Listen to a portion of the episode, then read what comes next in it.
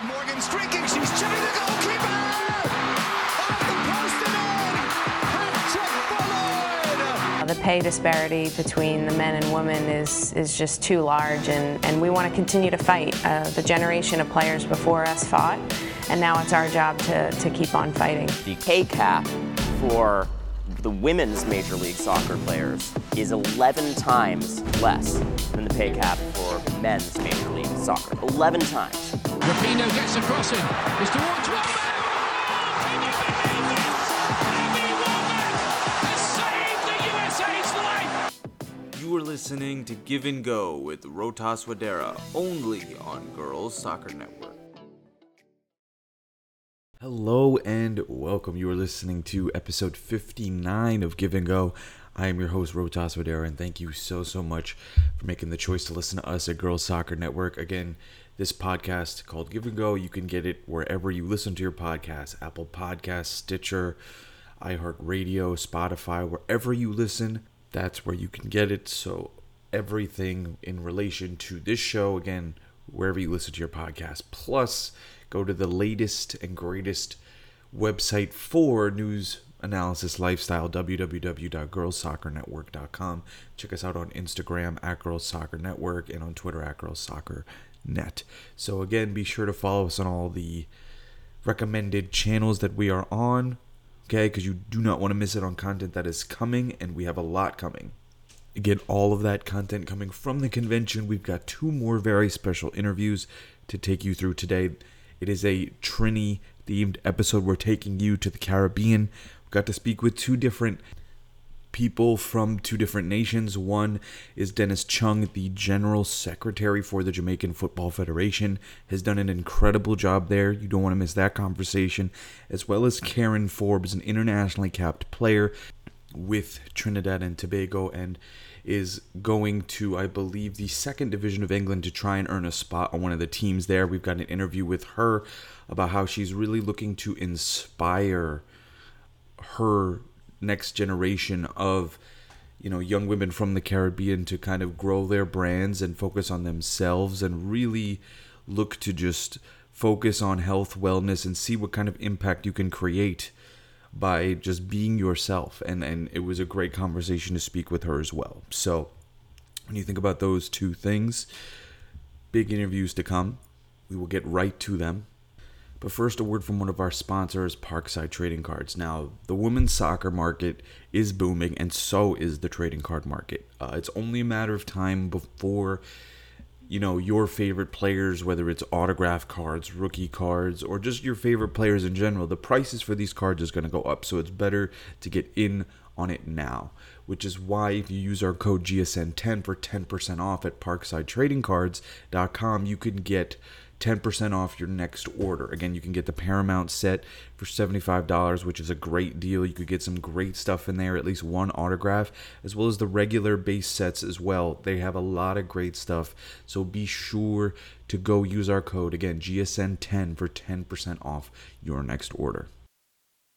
Okay, so we will get to the Dennis Chung interview in a second, but because again we're keeping it with a Trini themed episode and we're you know highlighting some of the great things that are coming out of whether it be Jamaica, Trinidad and Tobago, the Caribbean in general, we also wanted to have to mention really the fact that Haiti, a tiny little island, has qualified for the World Cup, and it is truly an incredible story for them to do what they've done here.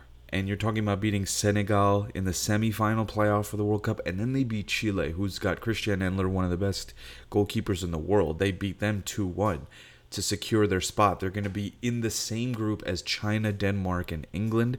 So when you think about where they fall in that group, that's a you know it's a great group for them to be in. I think a lot of people expect that they're going to get run over by teams, and I don't think that's the case. I think Haiti actually has the opportunity to make some noise at this World Cup. They've got some really good players who have who no one really knows about. So, um, Melchie Dumornay has just signed with Lyon. She's going to go this summer. Um, has been playing in the French league for a long time. For her to be going to Lyon, I think that's one of the big moves for Haiti in general. The fact that all of their stars are playing in the French league. You have Batcheba Louis. You have a couple other players. Let's let's take a look here at their roster. So Batcheba Louis, who we just mentioned, plays for Fleury FC, one of the teams in the top three in the French league right now. She's only 25. Then you have another young star in their number 10, Neryla Desir, who plays for Montpellier at 24 years. Then you have Dumornay, who is also incredibly young, just 19 years of age. So you're talking about a young star in the making to go with a young Haitian team that's got stars and is only going to get better. So this team is going to be very, very scary in the future years. And, uh, yeah, I can't. It, it's just an incredible story that they have qualified. I believe Portugal is the other team to have made it in. But still, what an incredible story for Haiti. We had to highlight this. We had to talk about it because I believe that they're going to be able to make some noise. They can surprise Denmark. They can surprise and sneak up on China a little bit as well. England will be a tough ask, but they're going to score at least one goal. I believe that would be history, and I believe they're going to score at least one goal in this tournament um, which would be again an, incredible moment when that does happen. But yeah, just wanted to highlight Haiti getting in to the World Cup is truly an incredible, incredible story, and we hope you guys follow them coming up to the World Cup this summer. Alrighty, without further ado, we're going to give you our talk with Dennis Chung, the General Secretary of the Jamaican Football Federation. Here it is, guys. Enjoy. I am with Dennis Chung, the General Secretary for the entire Jamaican Football Federation, and we are very, very happy to have you here. How are you doing today, Mr. Chung? I'm good. Thanks for having me. Of course, we're happy to have you on. Uh, so, what is your vision for the Jamaican Football Federation, especially with the Reggae Girlz having qualified for the last World Cup? Yeah. Um, well, I think the Jamaica Football Federation um, can get football to a very high level of development. Um, already, Jamaica is really the pearl of the Caribbean when it comes to football. Um, we have qualified a men's team, and the girls have qualified for two World Cups, which is the only team in the Caribbean that has ever qualified for two World Cups. So it's pretty significant. Um, the vision, of course, is to develop football in Jamaica and in the region. We see ourselves as having a regional responsibility as a leader in the Caribbean. So we're not just focusing on getting to the World Cup, which is all the ultimate goal, but rather developing a football, a, a, a, sorry, a culture of, of, of football perfection in, in Jamaica. I mean, we've done it with our music, you know, right. our tourism, and I think the next big thing for us is football, and, and certainly track and field. Right. You know, so so football is, is the next big thing for us. Um, I think the football is maybe is, is the number one sport in Jamaica. The football brand is very big globally, and you know we're pretty confident that we can do it with the quality players that we have. And I think you know in the past the, the Caribbean hasn't always gotten the respect and support that it deserves. Are the, what are some of the challenges that you've had to overcome in order to bring Jamaican football to where it is now? I think the primary issue that we've had, and certainly we've had the, the, um, the quality. I think the primary issue that we've had with um, sports in general, football in particular, is administration. So I'm trying to bring that level of professionalism and expertise to it. Um, my background myself, I'm a business person, a business, um, I'm a CPA um, out of California. Um, and you know we're trying to bring a professional approach to it. Um, so we're, we're going through some structural changes, um, trying to bring in corporate persons into the organization to work with the organization and i think that's the main thing that we have to fix because i think once we have good persons supporting the talent you know, we have an international coach in now in terms of Hallgrímsson, who is from Iceland, who actually took Iceland to the 2018 World Cup and to the Euro 17 finals. Ah, okay. Um, and that, they just have 340,000 people.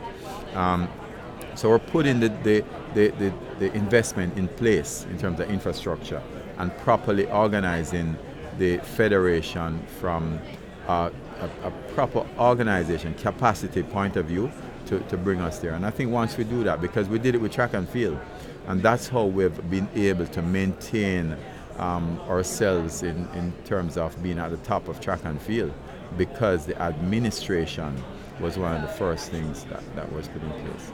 And what are some of those qualities that you talk about that require implementing what you want to do? Um, the approach to how we we um, we we, are, we we look at football development, certainly talent development, is critical. How do we organize the clubs so that the clubs become more a greater experts in administration also because it starts from the grassroots level. So we're focusing a lot on grassroots development, um, working with the institutions like schools, you know, from primary level up. Um, I think those are the main things that we need to do. Um, from the point of view of the, the Jamaica Football Federation, I think it's important for us internally to build that capacity because we are responsible for football in general in Jamaica. And once we do that, once we put the proper regulations in place, the rules, and we have the right team that's on board, it's going to work because organizations strive based on the human development, human capacity that you have internally. And I think we're getting there with it. Uh, tell me more about your relationship with, with Coach Hugh and how close you guys are, how Yeah. far you go back, and uh, is he coming back in any capacity to help with, with the Jamaican national team? Well, Hugh is my cousin, right? So um, I've, I've known him from birth. You know, um, I, I like to tell him that I'm the better looking side of the family. you know, but I mean, Hugh has been great. Hugh has done very well. You know, um, I think he's he's a great talent in terms of um, administration, football administration, not just coaching. You know, and I've known him from a long time. We used to play football together as children. You know, he used to take me all over the place. Um, and we, we have a very close relationship as, as a family. Um, he, he obviously did a great thing with the girls, you know, um, taking them to the World Cup. And the, the, how important that is and, and how remarkable that is, is that he did not have the girls that were exposed now to, to professional football. So he did a great job with them. But I can tell you, and I've tell everyone the story. One year before he qualified, he came to Jamaica and he came to see me as usual, and we went to eat what we call pan chicken, which is chicken cooked on the roadside, oh. right? Yeah. And while we were there, he says to me, "You know, I have a set of girls that next year will qualify for the World Cup." And I said, "Why do you say that?" And he says, "They're smart." And he says, "Once they're smart, I can work with them. They're either at college or they're on their way to college." And he did it. You know, he was he was confident, and the truth is that he did not have a lot of support in that belief, but he had a vision, and he worked towards that vision, and and that is the sort of thing that we want to bring to Jamaica. So.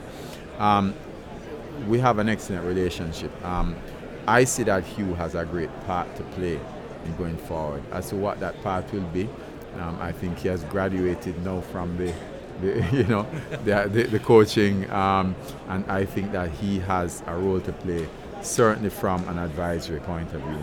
And I'm discussing that with him along with the president um, to see how best we can incorporate that, you know, and that discussion, we're, hopefully we can conclude that soon. But you know, hey, the talent, if we can we can utilize the talent that we have developed from Jamaica, um, and not just persons who are Jamaicans, but persons who want to help Jamaica, persons in the diaspora, and he is a big part of that. And I think he has a great role. So, what would you say was the the biggest difference you saw from before qualification to after in terms of support for the women? Because I'm sure there was a little bit of convincing to do for the people of Yeah. Jamaica to support the women. Well, I can tell you now that when sponsors speak to the JFF um, about about you know getting involved, the first thing they mention are the women's team. You know, so it has brought a lot in terms of interest from corporate Jamaica um, because the women's team definitely have shown um, a lot more potential because you know it, it's very easy because of what they've done for the women locally to get scholarships overseas. So that's another huge difference. and then the fans have gotten to appreciate them. So the greatest thing for me is that it, it shows that you know we have the potential to do well at you know whatever level, whatever gender, but that it has created that opportunity for young persons because we see football as a social development tool, particularly in a country like Jamaica that has social issues. You know, um, we see ourselves as not just developing footballers, but developing people. Love that. And last question for you: What are some things that you want the people to know about Jamaica as a country, as a sporting nation, as a whole? For me, Jamaica is the greatest place on earth. you know, I was telling, I mean, right here, we're, we're here now, and for me, it's very cold. You know, because um, in Jamaica, 75 is cold, right? so um, we have summer 365 days of the year, and that for me is great. I mean, we have great people. You know, the music is great. I mean, if you've never been to Jamaica, you need to be there for the beaches, you know, for the people. It's just a great place you know, and it's it's it's it's big enough to not be considered a small island, but small enough to be considered an island. And you know that I think describes it a lot. We have Bob Marley, you know, everybody knows about Bob Marley, Usain Bolt. So, you know, it's, it's, it's just a great place. So I'm inviting you to come down. Yes, I yes. need to. I yeah. be there. I'll be there. Yeah. Thank you so much. Again, that was Dennis Chung of the Jamaican Football Federation. And when you look at the strides that they've been able to make within the last five to ten years as a federation, I mean, the Reggae Girlz getting to a World Cup and then scoring in a World Cup, too. That's a big deal. A lot of the smaller countries that end up making it, it ends up kind of being like a, a participation trophy type event where, okay, you're here, it's great that you're here but you're not going to score. You're not going to be able to do much. And so Jamaica proved hey, we are here. We are in this for the long haul, and we're going to continue to improve and get better. And when you have even a player like Khadija Bunny Shaw, uh, you know, you're gonna go places, and and not just Bunny Shaw, but Havana Solaun They've got a couple players in that pipeline that are really, really good. So, to see the work being put in by someone like a Dennis Chung who has done an incredible job and you heard him talk about his vision of turning the football federation into what the track federation is, right? Because their track athletes are some of the best in the world. And they said if we can mirror some of that and bring it to the women's football and, and football in general, it'll go a long way. So I, I really believe that that's going to be something to keep an eye on. And, and not only that, but getting to hear about the country and what they're known for what they're about and how we should come and visit. I got that invite to go visit, right? So I, I got to get myself down to Jamaica at some point and, and, and make that happen. So it, it was truly a great talk with Mr. Chung and talking about how the Jamaican Football Federation is only going up. And I really truly believe that we need to continue to give them the support and appreciation and highlight that as much as we possibly can. And that's the purpose of this podcast, this interview. So we hope you guys enjoyed it. Alrighty, next up, we are going to get into the She Believes Cup. Just wrapped up, the U.S. women's national team captured their sixth title. And this was a great competition because they got to try and see where they're at, kind of like a litmus test for where they're at going into the World Cup. They did schedule two friendlies with Ireland in April, but this was kind of the best chance to see what they were going to look like in a competition with a trophy on the line against three really good teams, not from Europe. Three of the better teams that they're going to be able to face outside of Europe. So you have Canada, Japan, Brazil. They won all three games. They got a little bit of everything, a different scenario to kind of work on to get ready for the World Cup, which is fantastic. That it is so huge to be able to have an experience like this, where normally they kind of steamroll everybody and don't get a chance. Whereas this time, at different points, each match was was highly contested. You know, Canada, in spite of the strike, in spite of what is going on, still did what they could in that first match. I mean, look, they were not going to beat the United States when you have that much unrest with a strike. We will get more into that later. But this first game, Mallory Pugh took full advantage. Uh, Alex Morgan with a nice little assist, and then smash. Mallory Pugh smashed it in, and then took advantage of a catastrophic error on the second goal. So 2 0. Canada did have one or two chances, but Alyssa Naeher was up for it. They never really got too worried in, in, in this match. Um, the fact, again, that Canada actually had 47% possession, which is more than usual for said opponents against the United against the United States. And then on top of that, you have the, the question marks surrounding who's going to play the number six right? Has it is it going to be Andi Sullivan? It hasn't been working out. We've talked about it many times on the show.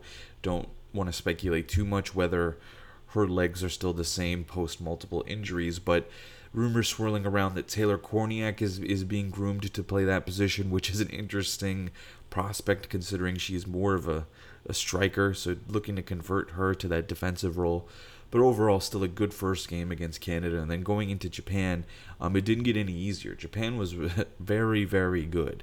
The midfield issue was highlighted. They had 49% possession, had a higher pass accuracy than the United States, which again doesn't happen very often. 87% to the United States is 85%. They had 10 more shots than the United States did right? So the United States did win the game, yes, but the stats would suggest that Japan should have done a little bit better in this one, an opportunity to do really great, and they did not take advantage of their chances. Again, you give a little bit of home field advantage in Nashville, all those screaming fans. But uh, yeah, Mallory Swanson took advantage of one of Japan's weaknesses, which is while Japan is tactically sound and precise, they don't have a player that is as fast or in a, as athletic as Mallory Swanson is. All it took was one ball over the top, and when it turns into a foot race, Swanson's going to beat almost anyone in the world. There's very few players who can catch up to her in a situation like that. So that Japanese defender sadly got exposed. Swanson provided the goal, and that was all they would need. Now, Casey Murphy made an incredible reaction save in the second half to keep the lead intact, which was, again, incredible. But um, to see Japan do what they did, it, it really does. It, it is a concern, but the United States still got the result they needed. They still won the game. That is what's most important, ultimately, at the end of the day, right? Those are the games where you don't play the best, you don't play as well as you should, and you still win the game. That's what's going to happen in a World Cup type situation where, okay, you did get outplayed a little bit, but you still got the result. And then heading into the last match again with Brazil, they got a little bit more than I'm sure what they were bargaining for, but this Brazil team is better, okay, than what we've seen uh, from them in the past. Marta coming back was an incredible story. All we needed was a draw in this game. Mallory Swanson would lock up MVP honors with her fourth goal of the competition off a nice feed from Rose Lavelle. Offside trap did not work for Brazil. And so basically from that point on, the U.S. women's national team had the match won with that second goal. Alex Morgan also scored a banger for the first one, so that really again shows and highlights just how good our attack is when they get going, when they get ahead of steam. You know, Ludmila would come on as a sub, score in the 90th minute, which spoiled the United States' you know clean sheet for the tournament essentially. But to get three big wins against three good teams and Brazil again looked much better. But when you talk about how the tournament went, right, the concern again will be the defensive midfield spot and a, a younger back line. Everyone's talking about how incredible Naomi Girma is, but Alana Cook and Emily Fox will occasionally make a mistake that could cost the United States. We're seeing like Alana Cook played that pass that I just played it right to Canada in that first game that almost led to an opportunity. Those are the types of mistakes you cannot afford to make in a World Cup game. So those are the, that's one of the things they're going to have to clean up. But like no one in the group stages is like is going to to defeat them. Okay, no one in the group stages is going to beat them. So right, it doesn't matter who. And so it really comes down to the knockout stages. How is this thing going to go? The United States is good enough, okay, to outscore everyone. When Mallory Swanson and Alex Morgan are this good, they can outscore teams, and their attacking and finishing is just better than anyone else's. It's just on the days when they cannot score, and that happens to every team, every great team from time to time. You just have one of those games where you can't score, and if that happens in the World Cup, that's the only trouble that the United States might have, because otherwise, they're looking like they're going to have a good chance to outscore everybody. So I still would be excited about how this team looks headed into April and then headed to the World Cup. We will see uh, how you know injuries and things stack up. Will we get Tierna Davidson back? Sam Mewis is not coming back, so there's a lot of questions still in the air leading up to this summer. But overall, solid performance, a lot to build on, a lot to look forward to for this team, and I think yeah, they couldn't have done asked for anything better from that tournament. They faced a lot of different challenges and overcame all those challenges. So excited for what this team has coming into the World Cup in, you know, six to eight months' time.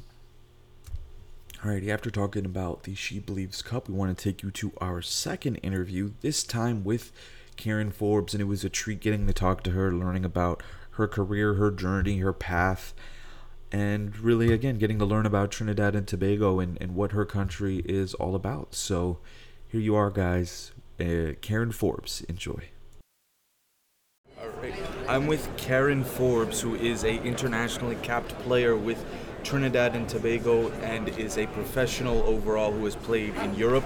She is a entrepreneur, someone and an author as well, someone who is working on uh, or has written a book that she's here to talk to us about. Karen, how are you doing today? I'm fine, thank you, and thanks for having me. I am very excited for this opportunity to share about my book.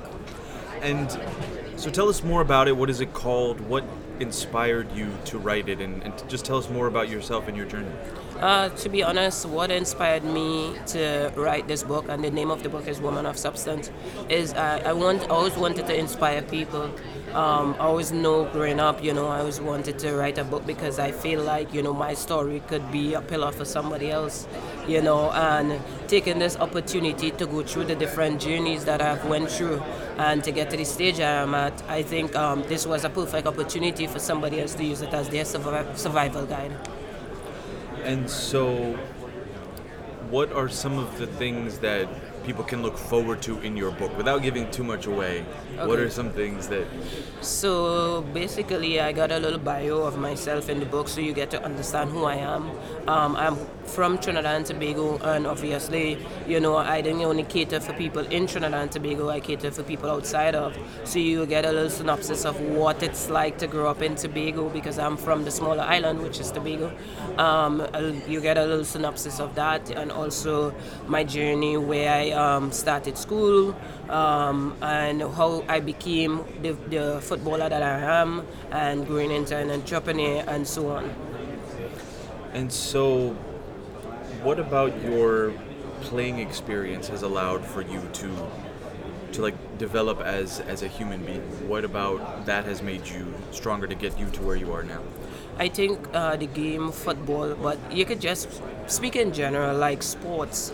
It, it helps you with a lot. Um, it helps you with time management. It helps you with communication. It helps you with motivation. You know, it, it helps in so many areas, and, and I would always recommend that someone um, use sports because it also helps with mental health. You know, we have a lot of stresses within the day, and um, and and that helps in that area. So I think sports overall has shaped me into the person that I am today, and continue teaching me a lot. And you played uh, collegiately here in America. What was that experience like before you left for Europe? So basically, you know, um, there are a lot of people who came and asked me, Karen, what's your um, what's your experience like in college? And I'd be like, listen, my experience may not be yours because there are things that I like that you may not.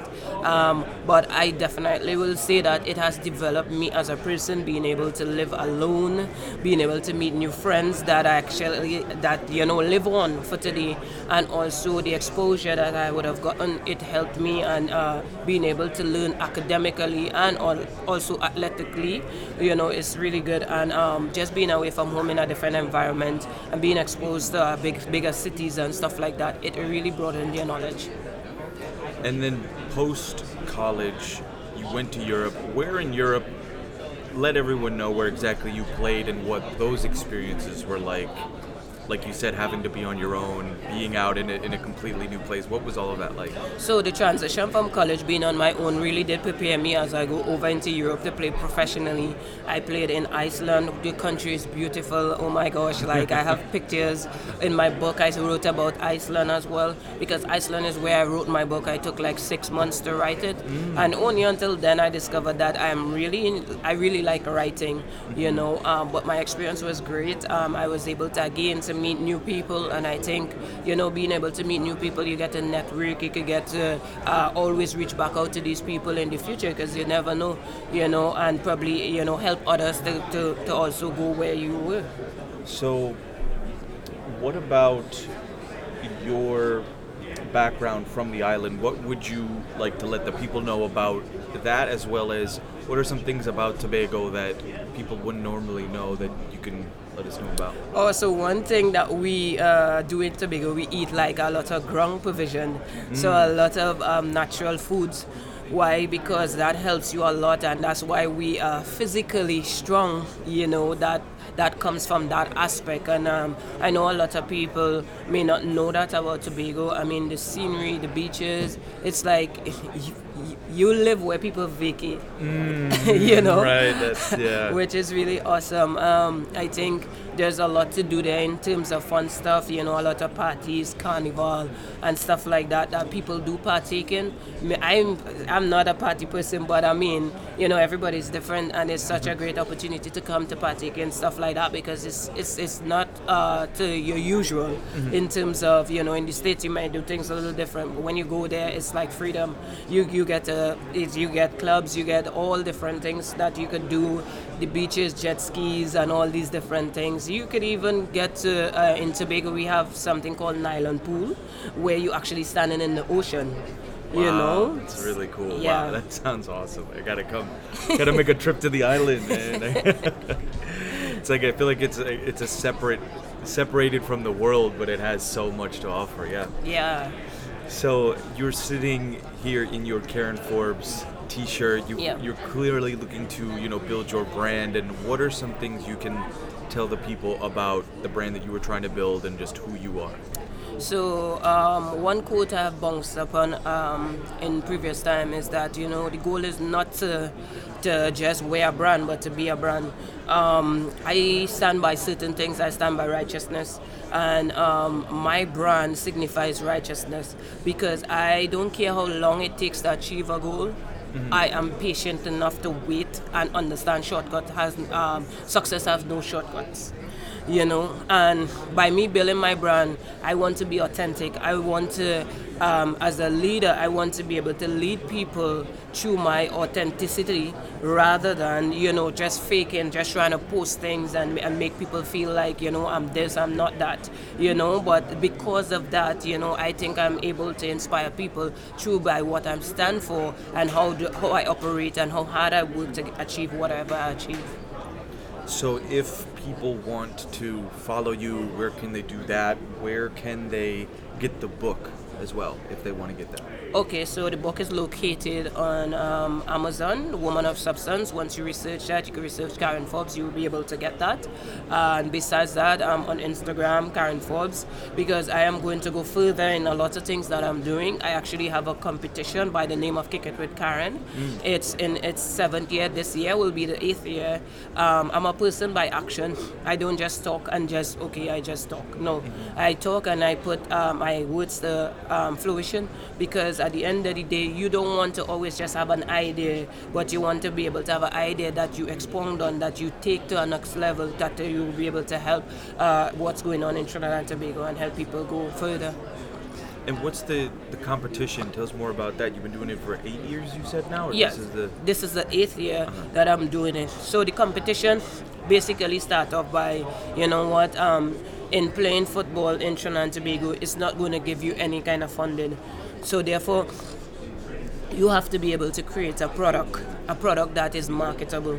And I saw this product move from one day to two days because I was doing like only men, like you know, just put some money and you know have a competition and people come out.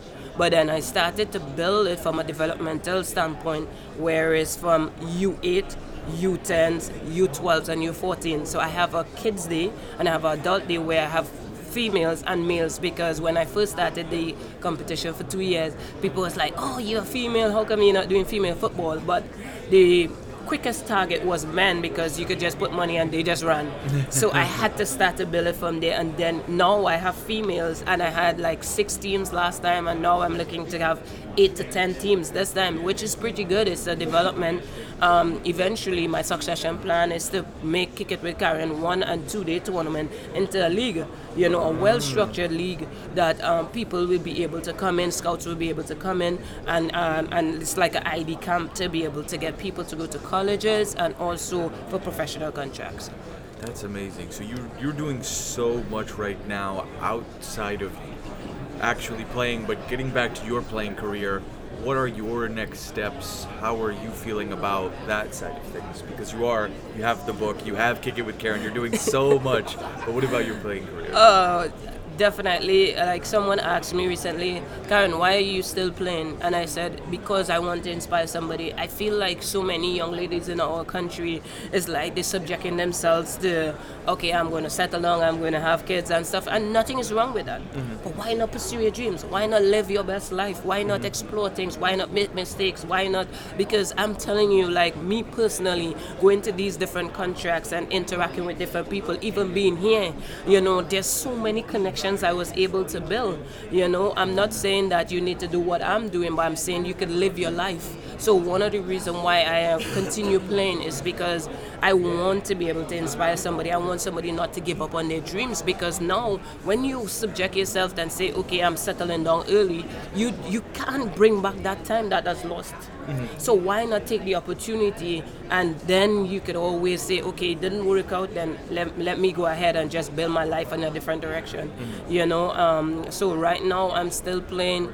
I'm supposed to sign with Sutton United. I'm just awaiting their uh, proposal, the final proposal, and once that works out, I'm going to England. I'm living my best life.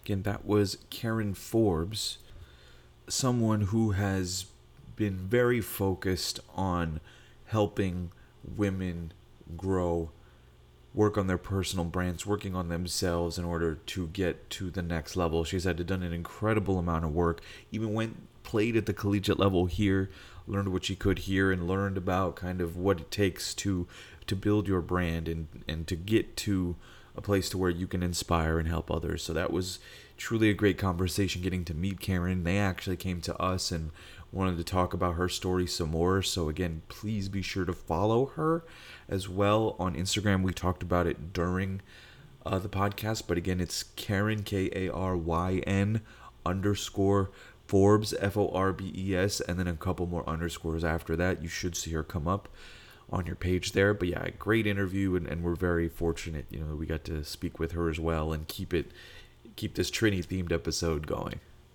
We have one more very important topic to discuss, and that is more players from international countries standing up for themselves and taking a stand. We have Canada and France both within the last two weeks coming out and saying that they're no longer going to play for their respective countries. At least on the France side of things, you're talking about Wendy Renard, one of the greatest center backs to ever live, saying that she can't do this anymore and saying that her, her heart hurts and she tr- tried for so long to just shove it down and it and she couldn't do it anymore. So her some other key players like Kadidiatou Diani and among others are leaving the team until things are improved and you're talking about 6 months away from a World Cup. It's catastrophic for France and I mean they've always had issues with their players uh, in terms of treatment and and taking advantage of them, right? It's no secret that whether it's the men or the women, they're largely their, their rosters are largely made up of players from immigrant countries, families who have come from other countries and then moved to France and now get French eligibility rather than the eligibility of the country they were originally from. And so France is na- naturally just taking advantage of these resources that are available to them and not giving their players the, the due respect that they deserve. And that's what we're seeing with, with the French national team. We're seeing it with the Canadian national team as well. We talked about that earlier. They are also going to go on strike, and we're essentially forced back to work heading into the She Believes Cup. So, incredible stuff coming out of both Canada and France. And the fact that I mean they're very brave to be doing this to be honest with you the fact that they've essentially said we can't do this anymore doesn't matter how good things are in terms of exposure and attention that does not matter we got to take a stand right now and sacrifice you know playing for the greater good so that we can get the conditions and, and get what we want get our needs met and that's incredibly huge for these countries, these players to take a stand like that. So we'll see whether the how this battle goes on. Uh, we saw it happen with Spain as well, but Spain moved on and then ended up beating the United States with their second string of players and manager. So it's been a wild year where players are starting to stand up and push back against their federations, but will it work is the question. The federations have a ton of power and they're going to do whatever it takes to you know, push back and not give an inch. They're not going to give an inch. This is going to be an ongoing battle for quite some time. So keep an eye on it. It's it's going to be ongoing. Will it impact France at this World Cup? How will it impact Canada at the World Cup? A lot of questions to be answered. A lot of things have to get sorted before before the World Cup for those countries. So keep an eye on it. A lot going on there, but just a great story uh, in the in the sense that it's a great story in that we have players taking a stand regardless of the situation, and that speaks to their character and what they want to stand for and believe in, which is what everyone should do. Alrighty, that is all that we have for you today on episode 59 of Give and Go. I am your host, Rotas Wadera, and thank you so, so much for making the choice to listen to us at Girls Soccer Network. Again, for all the latest and greatest news, analysis, lifestyle, everything in the world of women's soccer, go to www.girlsoccernetwork.com. Check out at Girls Soccer for our Twitter account and Girls Soccer Network on Instagram. And of course, for this podcast, Apple Podcast, Spotify, Stitcher, iHeartRadio, wherever you listen to your podcasts, get it, download it, subscribe, share it, let your friends know. Please, we, we appreciate all the feedback and all the help and support that we get from you guys. So thank you so, so much. Rotas Wadera signing out. Episode 59. Peace.